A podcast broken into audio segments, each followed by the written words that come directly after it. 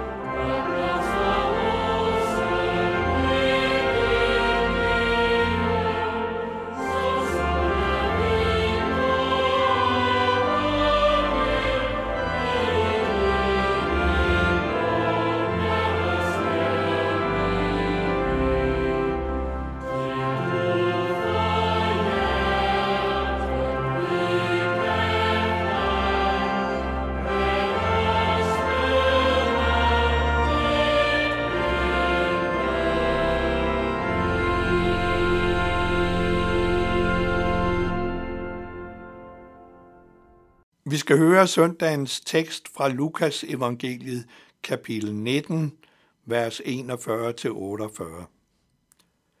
Da Jesus kom nærmere og så Jerusalem, græd han over den og sagde, Vidste blot også du på denne dag, hvad der tjener din fred. Men nu er det skjult for dine øjne, for der skal komme dage over dig, da dine fjender skal kaste en vold op omkring dig, belejre dig og trænge ind på dig fra alle sider. De skal jævne dig med jorden og dine børn sammen med dig, og de skal ikke lade sten på sten tilbage i dig, fordi du ikke kendte din besøgelsestid. Så kom han ind på tempelpladsen, og han gav sig til at jage dem ud, som drev handlen der, og han sagde til dem, der står skrevet, mit hus skal være et bedehus, men I har gjort det til en røverkugle. Han underviste hver dag på tempelpladsen. Ypperste præsterne og de skriftkloge, ja alle folkets ledere søgte at få ham ryddet af vejen. Men de kunne ikke finde ud af, hvad de skulle gøre, for hele folket hang ved ham for at høre ham. Der er i denne tekst tre beretninger om Jesu ankomst til Jerusalem. Først græder han over byen, når han nærmer sig den, og profetisk taler om Jerusalems fremtidige tilintetgørelse. Dernæst kommer han ind i byen og ind i templet, hvor han jager de handlende ud. Og endelig hører vi, at alle folkets ledere nu er enige om, at Jesus må rydde af vejen. De tre beretninger hænger sammen på den måde, at de alle beskriver Jerusalems frafald og afvisning af Guds tiltale og frelsesplan. Israels ledere vil slå Jesus ihjel, i stedet for at lytte til ham. Vi kan ikke i denne udsendelse nå at tale om hele teksten, så jeg vil her koncentrere mig om Jesu beklagende ord over Jerusalems skæbne. Vidste blot også du på denne dag, hvad der tjener til din fred. Jamen, hvorfor vidste Israels ledere dengang ikke, hvad der tjente til byens og deres fred? Det korte svar ligger i selve kernen i Guds frelsesplan. Og det har apostlen Paulus nogle meget oplysende kommentarer til. For vi læser i 1. Korintherbrev 1, vers 18-25 følgende. Farvel er ordet om korset en dårskab for dem, der fortabes, men for os, der frelses, er det Guds kraft. Der står jo skrevet, de vises visdom ved at ødelægge. De kloges klogskab ved at til intet gøre. Hvor er de vise henne? Hvor er de skriftkloge? Hvor er denne verdens kloge hoveder? Har Gud ikke gjort verdens visdom til dårskab? For da Gud i sin visdom ikke ville, at verden skulle kende ham, gennem sin egen visdom besluttede Gud at frelse dem, som tror, ved den dårskab, der prædikes om. For jøder kræver tegn, og grækere søger visdom, men vi prædiker Kristus som korsfæstet. En forarvelse for jøder og en dårskab for hedninger. Men for dem, der er kaldet, jøder såvel som grækere, prædiker vi Kristus som Guds kraft og Guds visdom. For Guds dårskab er visere end mennesker, og Guds svaghed er stærkere end mennesker. Det Paulus forsøger at få korinterne til at forstå er, at evangeliet altid vil møde modstand, selv når forkyndelsen forsøger at være veltalende. Her har vi en åndelig lov, som ikke kan omgås ved talekunst og overtagelsesforsøg. Nogle mennesker tager imod evangeliet, andre afviser det. Det er den åndelige virkelighed. Men det rejser så spørgsmålet, hvorfor har Gud udformet sin frelsesplan på en måde, som vækker modstand. Paulus går ud fra, at de i Korinthermenigheden også vil stille spørgsmålet, hvorfor har Gud ikke ført sin frelsesplan igennem på en mere forståelig måde? Den tanke giver Paulus straks et svar på med et citat fra Esajas bogen, hvor der står følgende. Herren siger, dette folk dyrker mig med munden og ærer mig med læberne, men deres hjerte er langt borte fra mig, og deres gudsfrygt er tillærte menneskebud. Derfor vil jeg stadig behandle dette folk på underlig og sælsom måde. De vises visdom skal ødelægges. De kloges klogskab til intet gøres. Det er Esajas bogen, kapitel 29, vers 13 og 14. De kloge hoveder i Israel på Jesu tid, de afviser evangeliet. De slutter ikke op om det. Det er ikke noget, der kommer fra dem. Det er ikke noget, de har regnet ud. Og selv når de får det udlagt, afviser det det. Deres visdom gøres vidderlig til skamme. Visdommen i Guds frelsesplan er, at frelsen er for dem, der tror, ikke for dem, der ved. Hvis frelsen beroede på menneskelig visdom og indsats, så ville det føre til systemer, der udelukker mennesker fra frelsen. Der ville blive stillet kundskabskrav, der ville blive dannet hierarkier, kaster og klasser. Nogen skulle absolut være mere og bedre end andre. Vi kender det alt sammen. I praksis fører det bort fra Gud og ikke til Gud.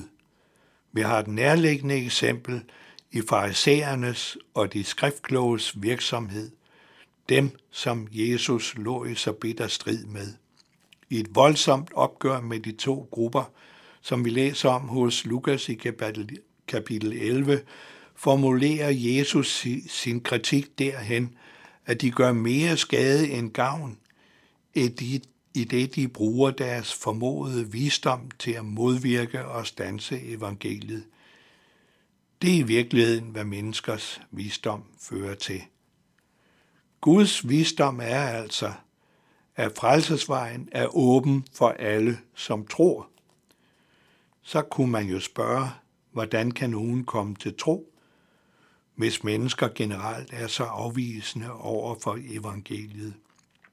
Hertil siger Paulus, for os, der frelses, er ordet Guds kraft.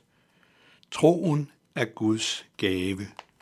Om troens fremkomst siger Martin Luther i den lille katekismus, jeg tror, at jeg ikke af egen evne og kraft kan tro på Jesus Kristus, min Herre, eller komme til ham, men Helligånden har kaldet mig ved evangeliet, har oplyst mig ved sine gaver, har helliget og ophyldt mig i den rette tro.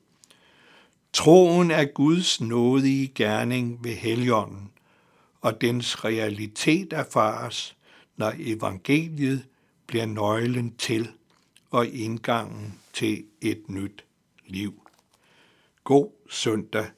Vi slutter med at høre din rigssag Jesus med Indre Missions medarbejdere. He leaves